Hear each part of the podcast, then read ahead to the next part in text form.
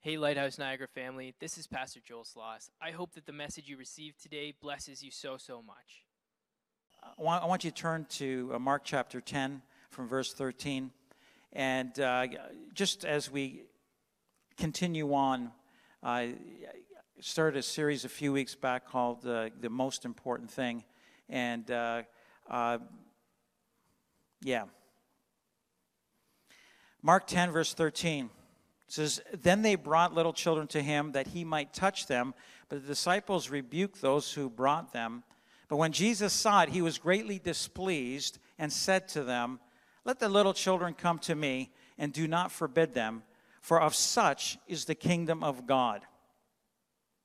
Let me read it again, verse uh, 14, or the end of it.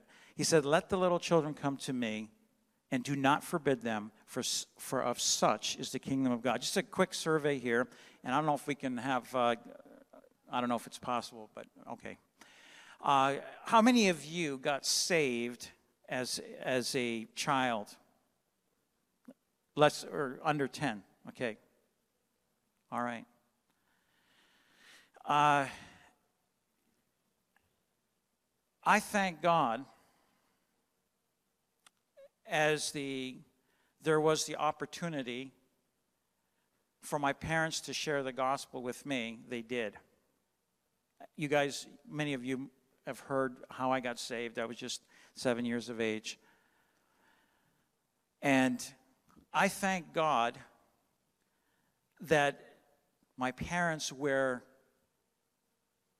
recognized the need for me as a child to come to the Lord, and it was easy.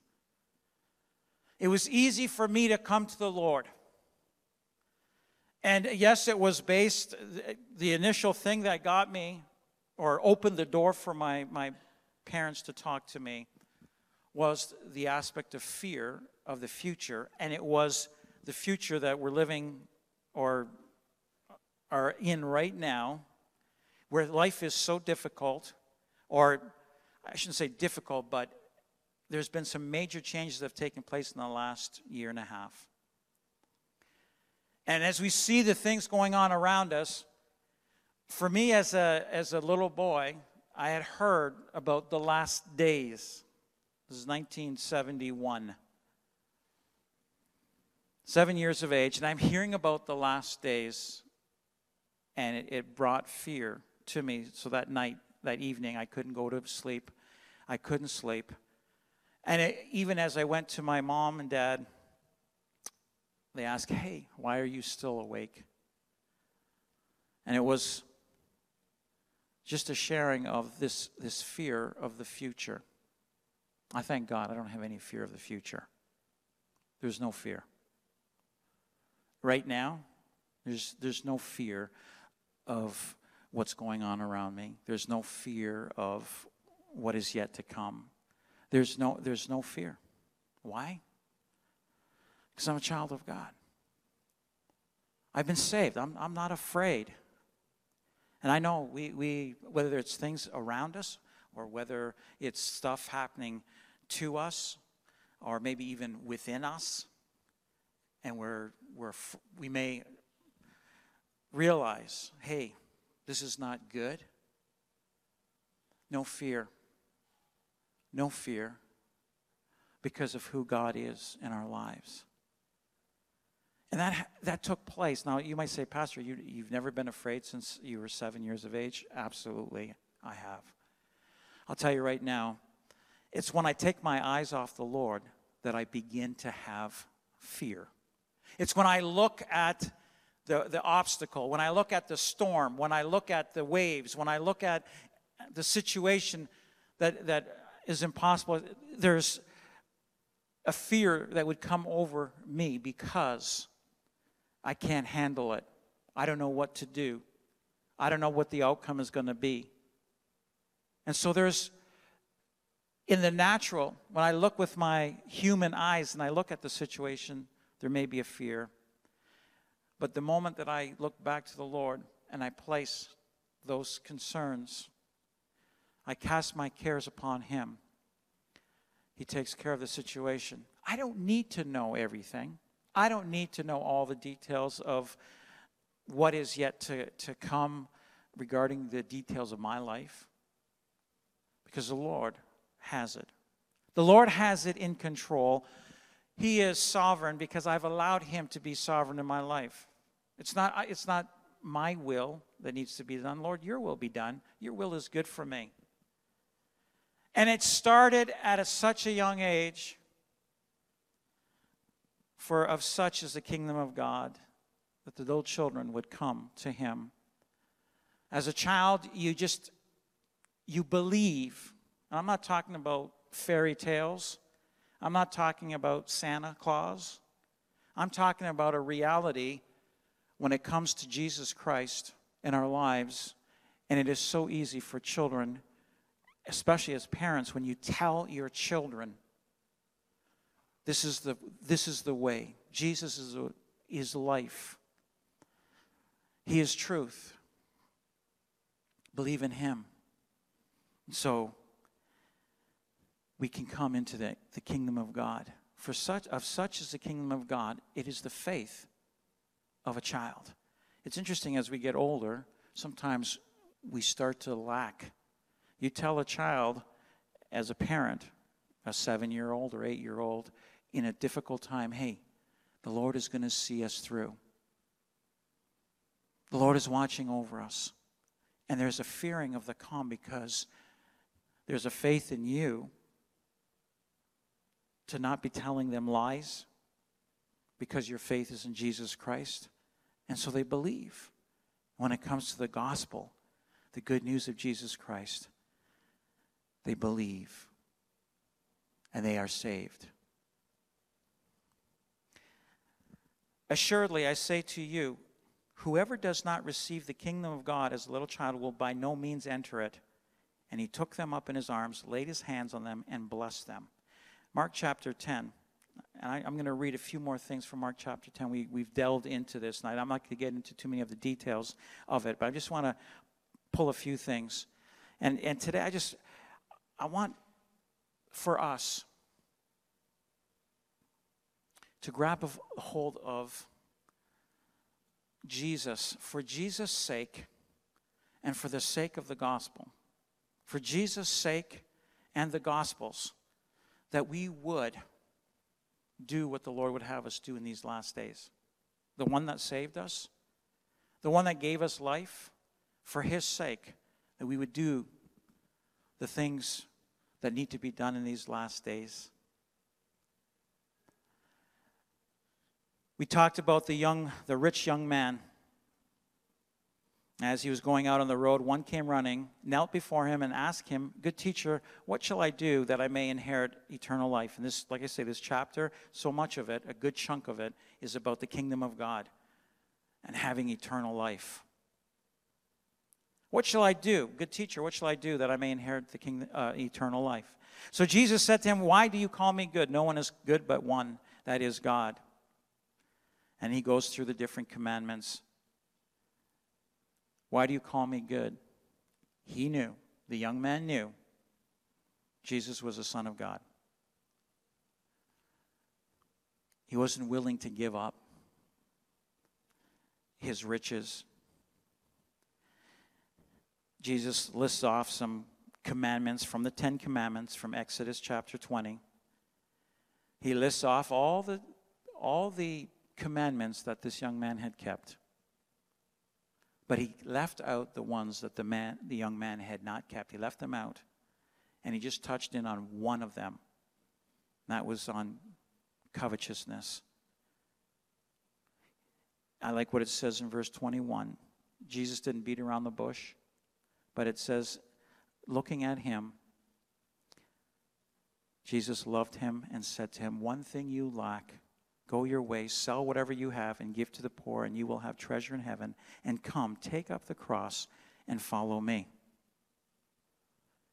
Come, take up the cross, and follow me. Follow me.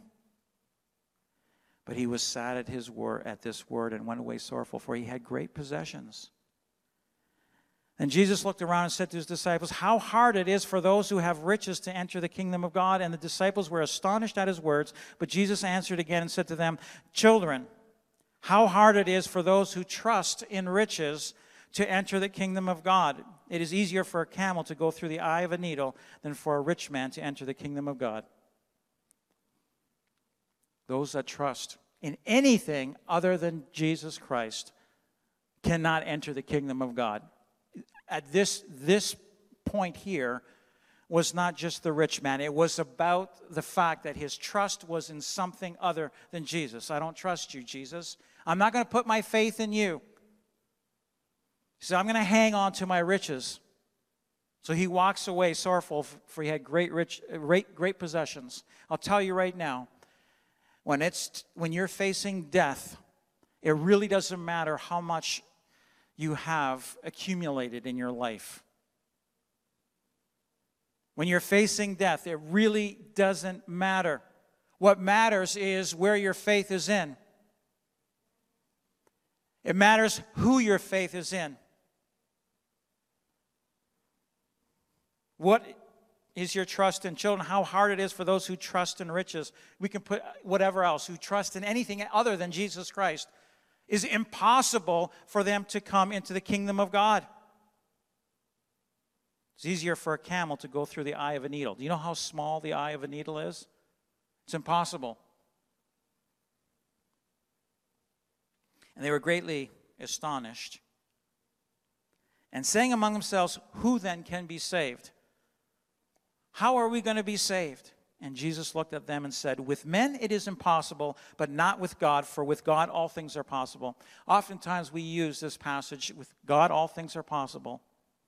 But you know, it is referring specifically to salvation, it's referring specifically to having eternal life. It is regarding getting into the kingdom of God. Because on our, in our own strength, in our own goodness, in our own wisdom, in our own grabbing a hold of, of religion and, and being dedicated to, to doing every single thing, we cannot make it. It's impossible. With men, it is impossible, but not with God, for with God, all things are possible. Then Peter began to say to him, See, we have left all and followed you. And Jesus answered and said, Surely I say to you, there is no one who has left house or brothers or sisters or father or mother or wife or children or lands to give, to say, you know what? Lord Jesus, you are more important even than all the wealth that I should have, even more important than my spouse, my children, my relatives. You are more important. Surely I say to you, let me say it again there is no one who has left house or brothers or sisters or father or mother or wife or children or lands for my sake and the gospel's who shall not receive a hundredfold now in this time houses and brothers and sisters and mothers and children and lands with persecutions, and in the age to come eternal life. But many who are first will be last, and the last shall be first. For my sake in the Gospels, for my sake in the Gospels, I'll tell you, and you know it, there is such a weight upon me as a pastor when it comes to people coming to Jesus recognizing the time that we have left. And if you are, you have children that are not serving the Lord, you know what that weight is. I feel, I, I, I look at our three daughters, Julie and I, we look at our three daughters, they're all serving the Lord. Yet there's a weight on me I know a number of you, I pray with you to believe for your children that are not serving the Lord, that have chosen to walk away or say, No, I refuse. I'm going to do my own thing. And there's a weight on you as you recognize how much time is left. There's a work that needs to be done yet. For Jesus' sake and the Gospels. You know what the most important thing for Jesus When he came, he came to save souls that men might be saved from their sins. He came for the simple reason of I'm going to go to the cross because there is nothing that can take care of our sins. There is nothing except the blood. And I thank God. I didn't know what they were singing, going to be singing today. But the blood of Jesus is where our victory is at. It is the blood of Jesus, sacrifice of Jesus. And he was going out and declaring the gospel of Jesus Christ. The main focus of the Father and of the Son and of the Holy Spirit is the recognition that eternity is a long time and God desires for us to spend eternity with Him. Where are you going to spend eternity? Where are your children going to spend eternity? Where are your parents, your brothers, your sisters? Where are your friends going to spend eternity? And the heart of God is this that none should perish, that all should come to repentance, to turn. And our heart at this time, Lord God, those that I know would be saved. They would come to know you. As we read in John chapter 3, this is Jesus speaking. And we see the heart of God. For God so loved the world that he gave his only begotten Son, that whosoever believes in him should not perish, but have everlasting life. So much of our life at this time, we're so concerned about the things of life. And I, I don't want to downplay anything that you may be going through. I don't want to downplay your situations. I don't want to say, hey, you're not going through anything. But I want to say this to you. In light of eternity, it seems like when we're facing death, the most important thing at that time is where my faith is at. I've grabbed a hold of Jesus. I have been to many people as they were with many people that they were on their way from leaving this planet. And again and again and again, some of them were snatched from eternity with hours to spare. With hours to spare, they were snatched from an eternity apart from God.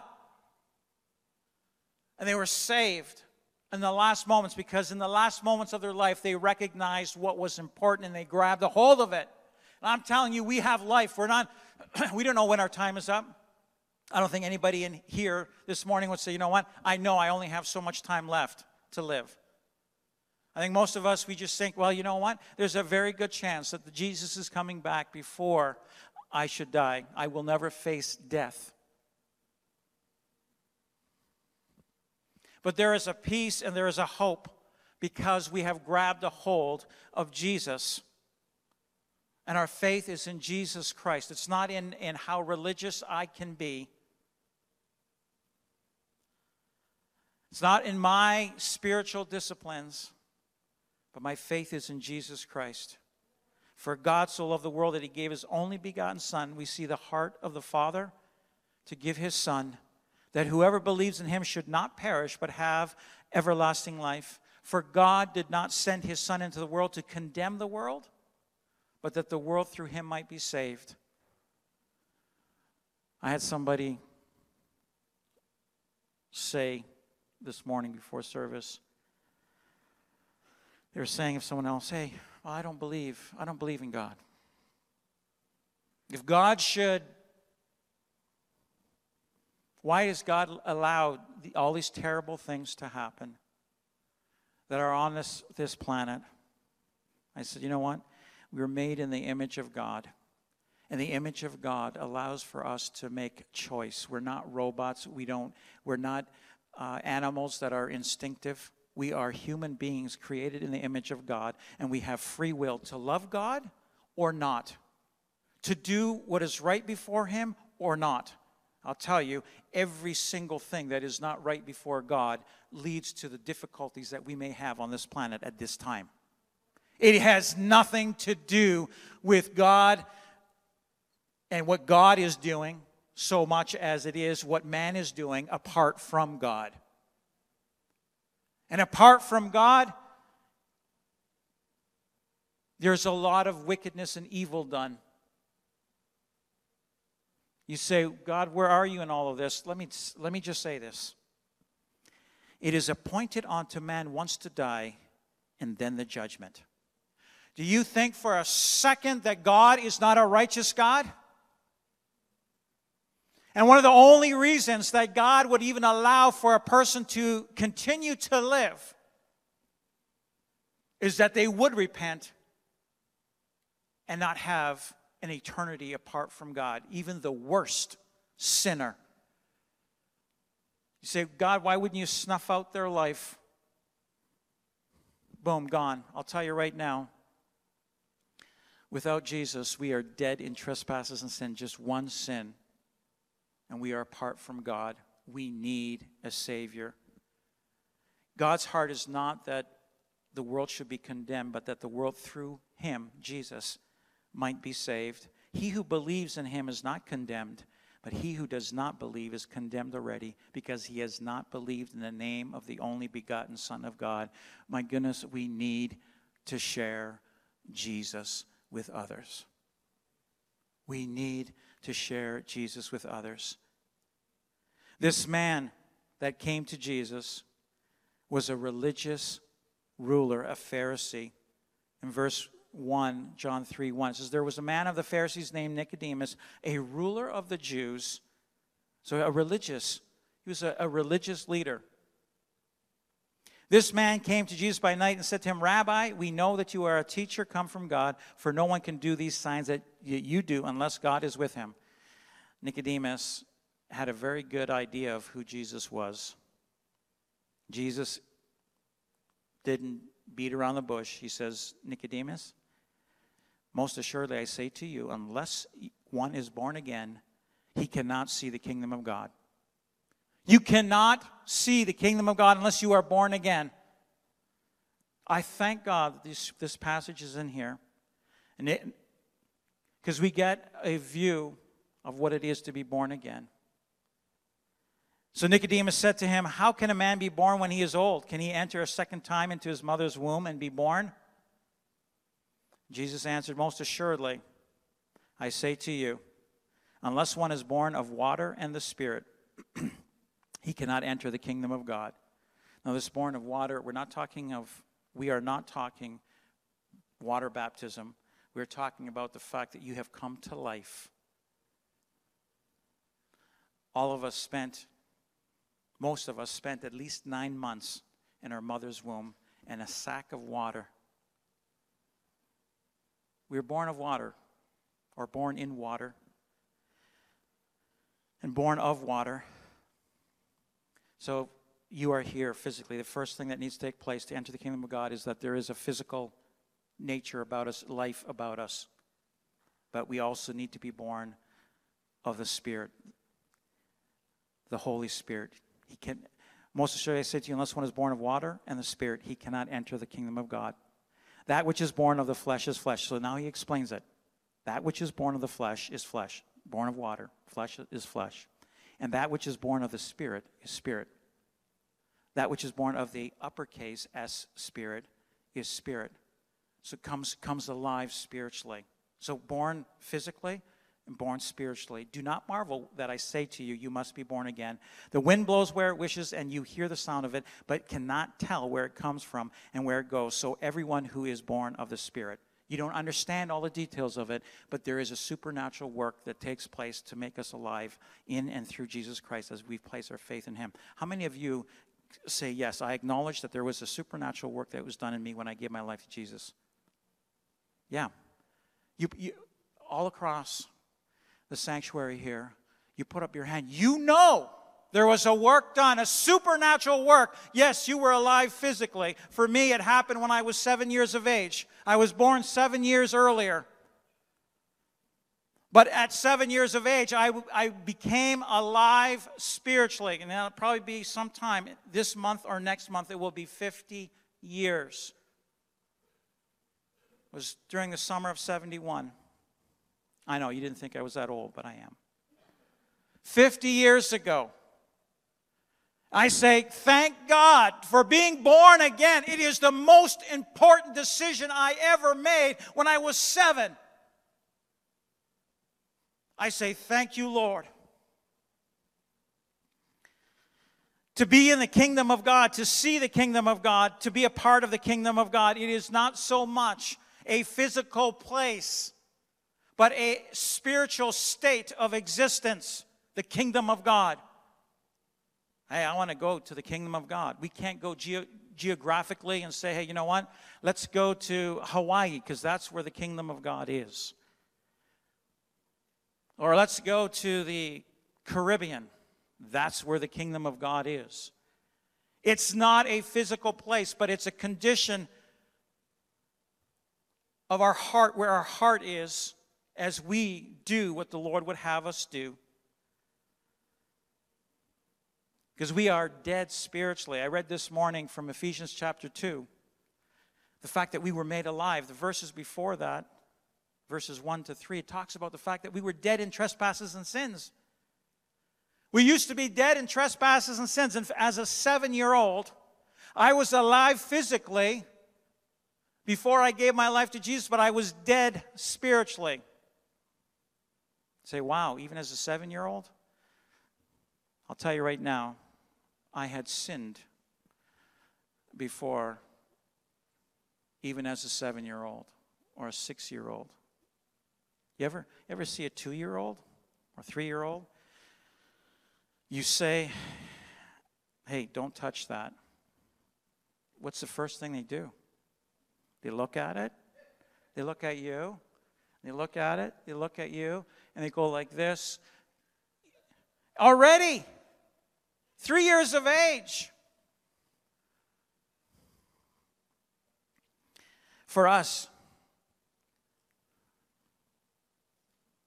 we need to be saved from our sins. And so, this kingdom of God, when Jesus began his ministry at 30 years of age, Jesus came to Galilee preaching the gospel of the kingdom of God and saying, This is how you get in. The kingdom of God is at hand. The kingdom of God is at hand right here, right now. It says, Repent and believe in the gospel. Guess what? as you are a part of the kingdom of God, the kingdom of God goes with you. You are within the kingdom of God, so where you go, the kingdom of God is at hand. And all you need to do is share the message of Jesus Christ, repent, and believe in the gospel. Two things.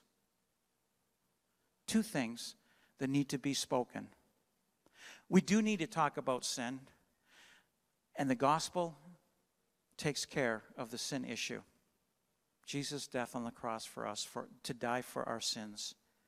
The time is fulfilled. The kingdom of God is at hand. Repent and believe in the gospel. Listen, the power of the gospel, which is Jesus Christ and Him crucified. The finished work of Jesus on the cross is powerful. Romans 1:16, I am not ashamed of the gospel of Jesus, for it is the power of God to them, of, to salvation for everyone who believes, to the Jew first, and also for the Greek. For the religious individual or for the, the Greek, man, they got it all together. They got it all figured out. They know everything. The philosophers, the intellectuals, the woke of today, the social justice warriors. We got it all figured out. Jesus says the power of the gospel is able to save the religious and the ones that think they got it all together. Wherever you may be, whatever spectrum between those two, you need salvation. We need salvation. Paul says, For Christ did not send me to baptize, but to preach the gospel, not with the wisdom of words, lest the cross of Christ should be made of no effect. The gospel is about the cross of Christ. It is Where there is a power. I love this song. We're going to sing it before we, we leave today. Talking about the blood of Jesus Christ, his sacrifice.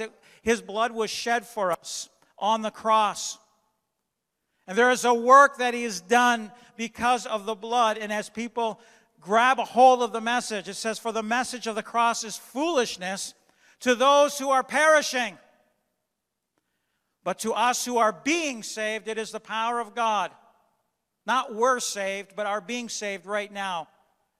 As you continue to keep your faith in the message of the cross, of who Jesus is and what he did for you on the cross. Eh, man, that this message needs to go out. It is a powerful message.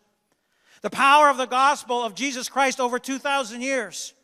After three years of ministry, we know for sure that there was at least 120 followers of Jesus Christ.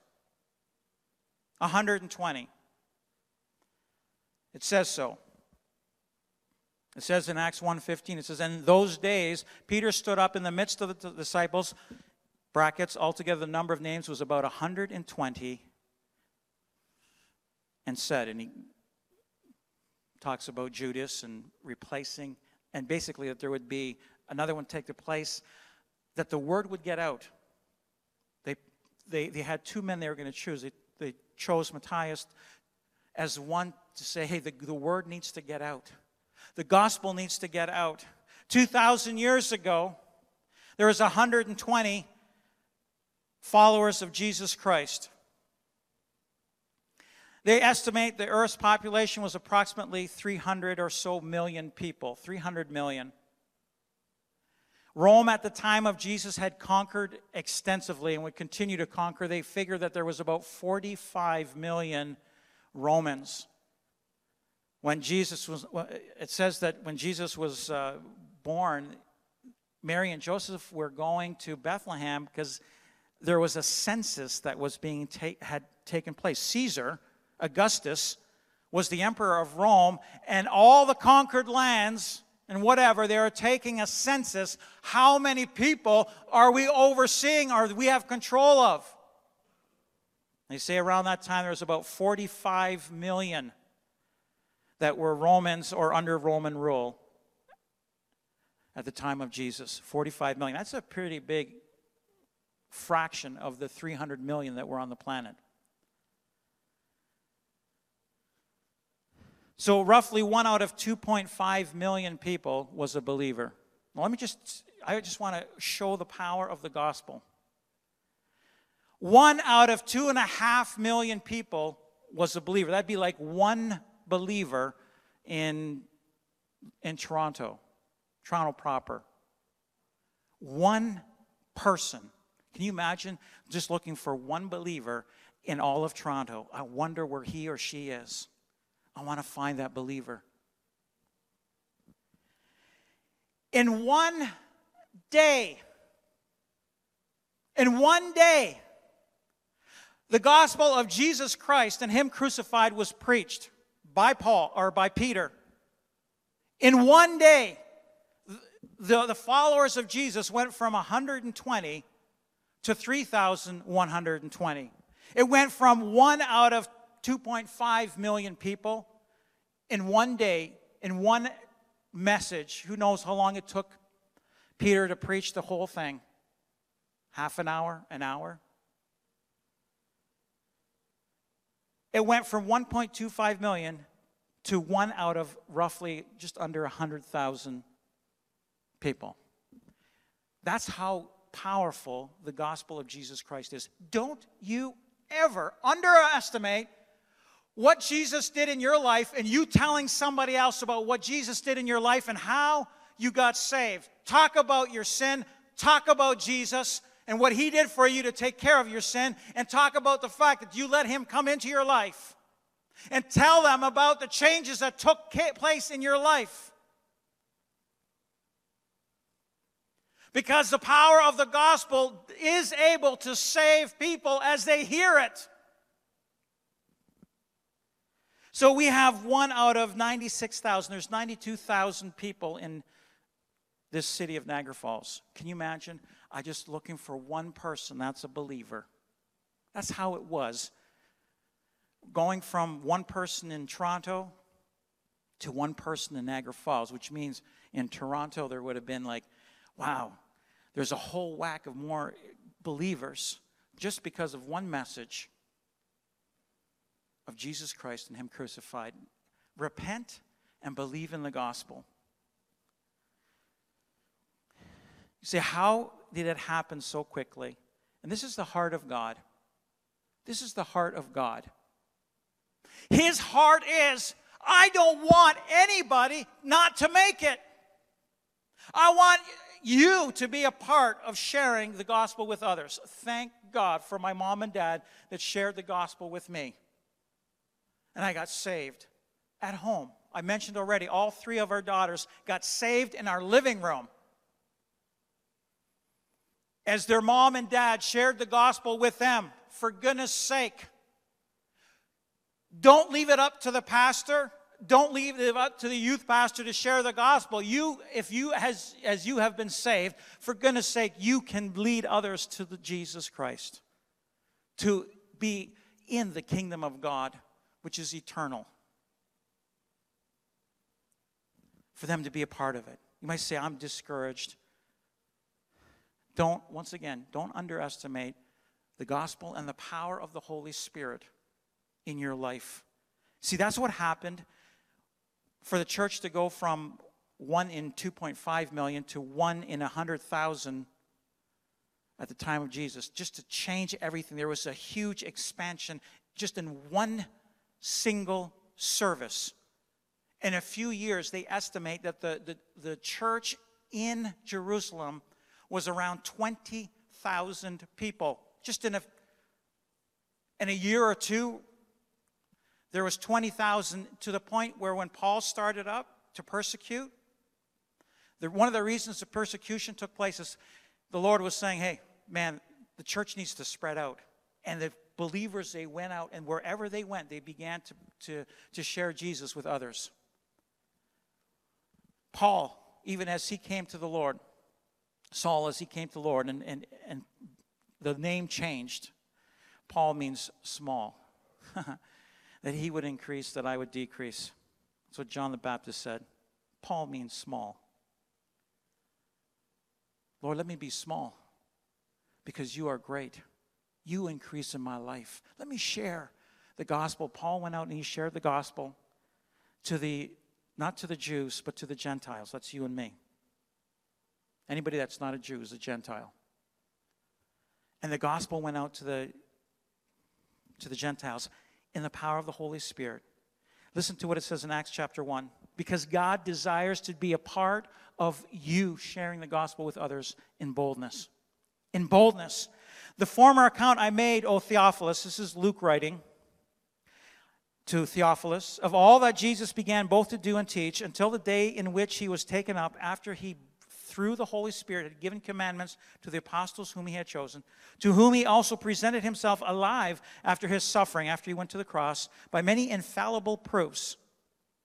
Again and again and again, the 40 days that he was on the planet, there was proof after proof after proof that he had raised from the dead. They saw him being seen by them during 40 days and speaking of the things pertaining to the kingdom of God the kingdom of God, that it would expand at this time. And being assembled together with them, he commanded them not to depart from Jerusalem, but to wait for the promise of the Father, which he said, You have heard from me. For John truly baptized with water, but you shall be baptized with the Holy Spirit not many days from now. Therefore, when they had come together, they asked him, saying, Lord, will you at this time restore the kingdom to Israel? They are talking about a physical kingdom, human kingdom. You know, the Romans are, are man, they're tough they're taxing and there's a brutal oppression of the Romans over the, the over Israel. Will you restore the kingdom to Israel? He said to them, It is not for you to know times or seasons which the Father has put in his own authority. You guys, you, no, we're, we're not talking about Israel at this point in time. We're talking about the kingdom of God. The kingdom of God needs to expand. The kingdom of God needs to expand. And here I want to help you. You shall receive power when the Holy Spirit has come upon you, and you, should be, you shall be witnesses to me in Jerusalem and in all Judea and Samaria and to the end of the earth. When I got baptized in the Holy Spirit, I'll tell you, like I always had a heart to see people get saved. I can remember in grade six at recess time. Grade six. Back then, Gideon Bibles were all over. I said to my dad, Dad, can you give me some Gideon Bibles?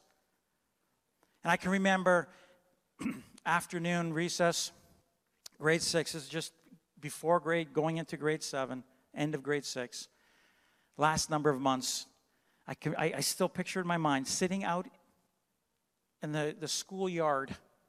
We had a huge, Crowland Central in Cooks Mills had a huge schoolyard. Like we are talking huge. And I can remember sitting out there and there's a group of, I don't know, a half a dozen or so. And here I am, we got Bibles. I, I remember Jeff.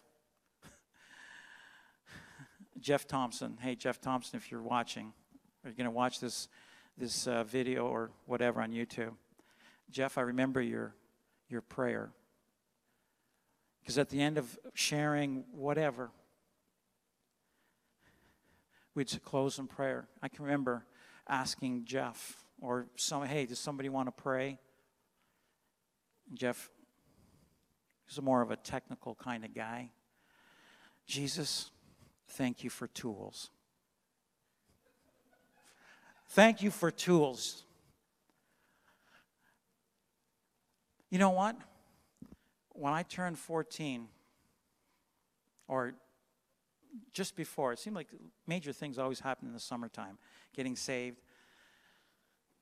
14, received the power of the Holy Spirit in my life. I tell you, things took off to be a witness for the next four years, and it was God orchestrating by His Holy Spirit it was nothing that we did. It was the power of the Holy Spirit to give opportunity after opportunity, and it has not stopped.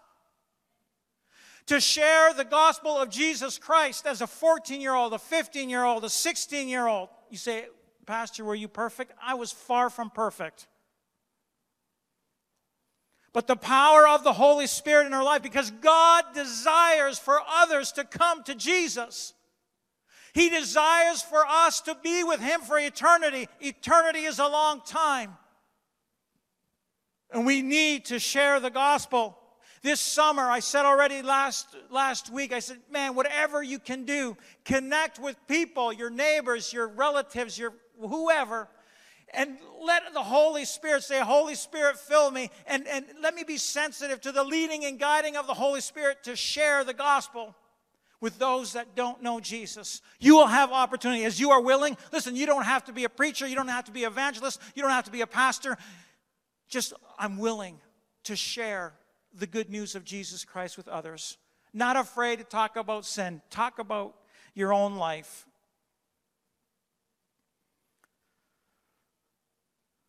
You, will, you shall receive power when the Holy Spirit has come upon you and you shall be witnesses to me in Jerusalem and in all Judea, Samaria, and to the end of the earth. To the end of time as we know it. Listen, the end of time as we know it is coming to a close.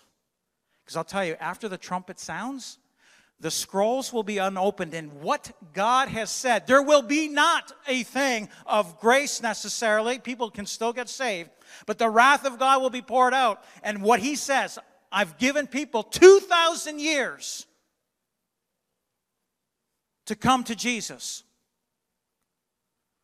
And after the trumpet sounds, I'll tell you, it will cost people their lives if they get saved. You say, Really, Pastor? I'll tell you right now, it's happening already now. The spirit of the Antichrist is here. I cannot believe. Let me just in the last week, week and a half, I heard that six churches were burned down in Canada. Six churches were burned. Now, they happened to all be Catholic churches because of the residential schooling and all of that. But I'll tell you right now, and, and things that happened in those schools, not for a second do I condone things that are of, of wickedness and evil. But let me just say this there's already a lumping together of all churches together where there's a, a, a different view. I heard somebody say just the other day, um, they were talking this, I'm, I'm trying to think of who it was, and they just said, What? You, you, you, you're a Christian after what's happened? and you're still a Christian, what's all the stuff that's happened in the news in the last week or two weeks, things coming out, and you're still a Christian? You're still following Jesus? Listen, after the trumpet sounds, I, I see it with vaccination and non vaccination already. What? If you got a vaccination or you don't have a vaccination, there's already a, a thing. What's wrong with you if you don't have a vaccination?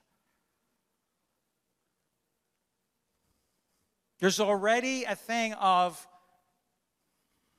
a very vocal and, and display of your opinion or your views are not the same as mine. When the trumpet sounds, and the body of Christ is taken out. Those that get saved afterwards, I'll tell you what it says. It says they will not be able to buy or sell without the mark, and there will be basically a cutting off of the head of those that are following Jesus. Listen, the chances of your children, your brothers or sisters, your parents that don't know the Lord surviving seven years are impossible. It, it, talks about the martyrs, the ones that will die during the tribulation. And that says their cries came up to the Lord. How much longer? How much longer? You read it in Revelations.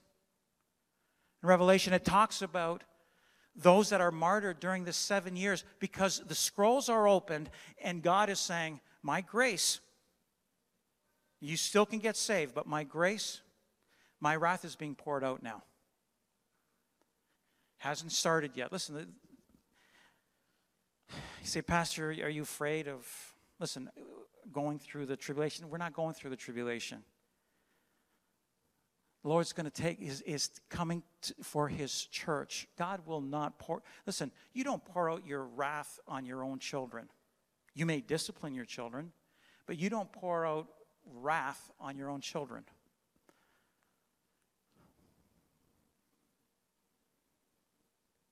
We need, for those that are close to us, to come to Jesus. I'm not talking about a wishy washy kind of faith. I am talking about a faith that is distinct. The message of the cross is foolishness to those that are perishing, but it is the power of God to those that are being saved. That message needs to go out. And the Holy Spirit is saying, I want to help you. So, God the Father, the Son, and the Holy Spirit, all three of them are there to include us in this work of bringing others to Jesus, even the Holy Spirit.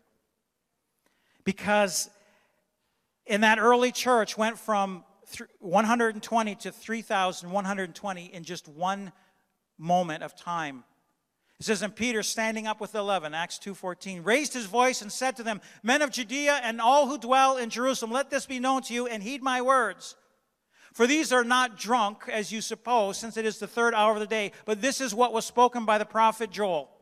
And listen, part of this took place 2,000 years ago, but will take place again. The outpouring of the Holy Spirit. It shall come to pass in the last days says God, that I will pour out my spirit on all flesh. Your sons and your daughters shall prophesy, your young men shall see visions, your old men shall dream dreams, and on my men servants and on my maid servants I will pour out my spirit in those days. On my men servant and maid servants, those are saying that, listen, not my will, your will be done. I belong to you, Jesus. You are the commander in chief, King of kings and Lord of lords. I submit to you, sir. Let your will be done in my life. Your command, I will do it. And the Lord's command is go out and make disciples. Make disciples, baptizing them in the name of the Father, the Son, and the Holy Spirit, teaching them all things that I've commanded you, and I will be with you right till the end of the age. Right until the end of this age when the trumpet sounds. And the Lord is saying, I will do a work by my Spirit. I will pour out my spirit in those days, and they shall prophesy. I will show wonders in heaven above and signs in the earth beneath blood and fire and vapor of smoke. The sun shall be turned into darkness and the moon into blood before the coming of the great and awesome day of the Lord. And it shall come to pass that whoever calls on the name of the Lord shall be saved. And uh, Peter continues to talk about Jesus. And he tells them about Jesus Christ and Him crucified. Men of Israel, hear these words Jesus of Nazareth, a man attested by God to you by miracles, wonders, and signs which God did through Him in your midst, as you yourselves also know. It happened just 40 days or 50 days prior that, that He was crucified. You guys know Jesus.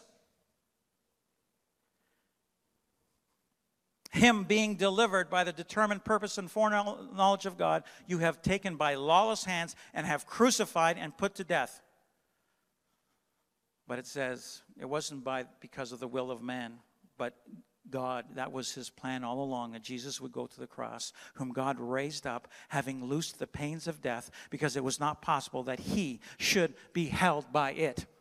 Not even death can hold Jesus. Therefore, let all the house of Israel know assuredly that God has made this Jesus, whom you crucified, both Lord and Christ. Now, when they heard this, they were cut to the heart and said to Peter and the rest of the apostles, Men and brethren, what shall we do? Then Peter said to them, Repent, dealing with the sin, and let every one of you be baptized in the name of Jesus Christ for the remission of sins. The baptism, water baptism, is a public confession of the death, burial, and resurrection of Jesus Christ. The salvation is not in the, the action of baptism, but it is in the confession of your faith in Jesus Christ and Him crucified and His death and His resurrection. That is where our faith is. For the promises to you and to your children and to all who are far off, as many as the Lord our God will call. And with many other words, he testified and exhorted him, them, saying, Be saved from this perverse generation. Then those who were gladly, or those who gladly received his word were baptized, and that day about 3,000 souls were added to them. In one day. 2,000 years later, it's not one out of 100,000 people that are, are believers. The, this is the power of the gospel. They estimate there are one or one out of 10 people on this planet right now are not, we're not talking religious, are born again believers. One out of 10. Maybe not so much here in, in Niagara Falls. I don't think it's one out of 10. Maybe one out of 20. Maybe. One out of 20 oftentimes the lands that have the most persecution have the highest numbers of believers. Why? Because they know what is important. When their life is at stake, they know what is important. And they grab a hold of Jesus because in a lot of lands where there is suffering and whatever, material things and wealth and whatever doesn't will not do anything for you when you're facing death. They estimate, even in China, where there's a persecution of the church, they estimate there's somewhere between 120 to 100 or close to 200 million born again believers in that land of oppression for the gospel to be free. There's 1.4 billion people just in China. So one out, possibly one out of seven is a believer. That's the power of the gospel. I, I want to share the gospel allows for people to come, repent, and believe in the gospel, and the church, the body of Christ, will grow.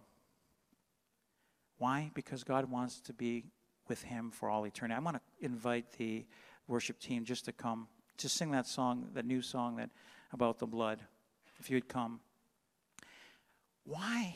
Why is God, why is this on us at this time to see others saved? And let it burn in your hearts.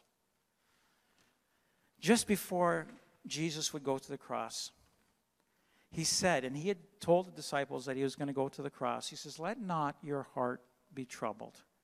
You believe in God, believe also in me.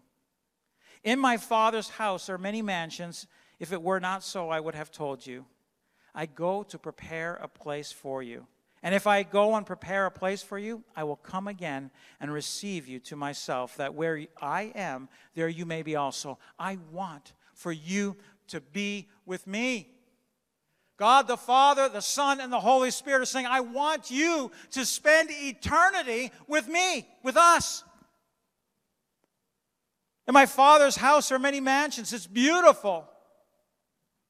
Beautiful.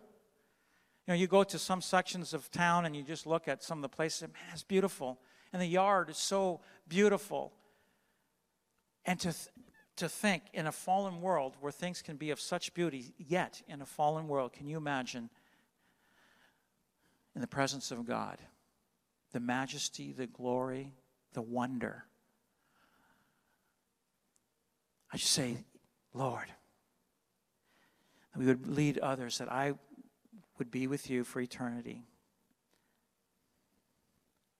If I go and prepare a place for you, I will come again and receive you to myself, that where I am, there you may be also. He's coming back. And where I go to, you know, and the way you know. And Thomas said to him, Lord, we do not know where you are going, and how can we know the way? And Jesus said, I am the way, the truth, and the life. No one comes to the Father except through me. Can we stand together? Listen, if you're here this morning and you're not in a right place with the Lord, you're being casual perhaps, or maybe you just, hey, I, don't, I didn't know that I need to be saved. I didn't know that even just one sin separates me from God. And hey, I'm a sinner. And I, even as you would contemplate and recognize that you're a sinner, the Lord has made a way out. I am the way, the truth, and the life. You can come to the Father as you place your faith in me. As we believe in Jesus, you come to the Father. Listen, for those of you as, as, as you have given your life to Jesus and you're thinking, well, is it that big a deal? Oh, man. What you have in Jesus and your salvation, when we stand before God Almighty, we will realize, oh my goodness, I did not know that it was going to be like this. To be in the presence of God Almighty says every knee will bow and every tongue will confess Jesus Christ is Lord. As we stand in the presence of God, and the Lord is saying, I desire not just for you to be there, but I want you to share the message this summer. Listen, you take every single opportunity. Be sensitive to the Holy Spirit. Be sensitive to the Holy Spirit. Allow the Holy Spirit to lead and guide you, even as you would share about Jesus with them as you are willing to be used by God, God will give the opportunity to you to share the gospel. If you're not willing to share the gospel, you'll find that, man, I don't have very many opportunities. And it's almost like God knows, say, well, yeah, I know. When the opportunity is there, you're not going to share anyways. The moment you wake up in the morning and say, Lord, fill me with your spirit, the power of the Holy Spirit, as the gospel or as, as you are willing to be used by God, the Holy Spirit will work through you. And there will be an orchestration of situations and opportunities and open doors to share about Jesus. Don't be afraid to talk about sin because that's what separates us from God. Lord, thank you. I thank you for salvation. I thank you that my mom and dad told me about how I could be saved. I thank you for a decision that was made so many years ago. Just because they were willing to share the gospel with me. Lord, I pray, let us be willing to share the gospel. The kingdom of God is hand. You want people to be a part of your kingdom. That there, that there would be an influx of souls Lord, I pray, you know what? We've not had opportunity, very much opportunity this year to see souls saved. There's been a few that have been saved this year so far. But Lord, we have opportunity this summer, especially. Lord, I pray that there will be soul after soul after soul. I pray for entire families. I pray for there to be a, a, a snowball effect, Lord. Not just families, but entire clans would be saved. Aunts and uncles, cousins, Lord, it just expand. Lord, as we move in the power of your Spirit, your Spirit upon us. Just like 2,000 years ago, you're saying we, we need your Spirit. In the last days, you will pour out your spirits. Lord, we, we would be men servants and maid servants, surrender to you that your will could be done through us to bring others to Jesus. Lord, let us take the opportunities. Lord, if there's anybody here or watching online, there would be a confession of sin. Yes, I am a sinner. Let them confess that you are the solution. Your shed blood, your death on the cross, and an overcoming, a resurrection, a raising, overcoming death, and overcoming sin, and an inviting of you into their lives. Lord, let them make that decision. Forgive me of my sins. You died for me. You rose again. Come into my life. I surrender to you. Fill me with your Holy Spirit. I pray. Let them make that prayer by faith. Like a child would have faith to enter in. In Jesus' name. Lord, I look forward to what is yet to come in the coming days and weeks and months as you tarry, the work of the Lord to be accomplished yet. So that your heart would be made glad in knowing there are more and more and more that have escaped the things of hell and in lake of fire and have grabbed a hold of eternal life with you. Lord, I just pray this. Let us be work alongside you and your spirit that your will would be accomplished in Jesus' name. Let's just thank the Lord for his blood that was shed for us.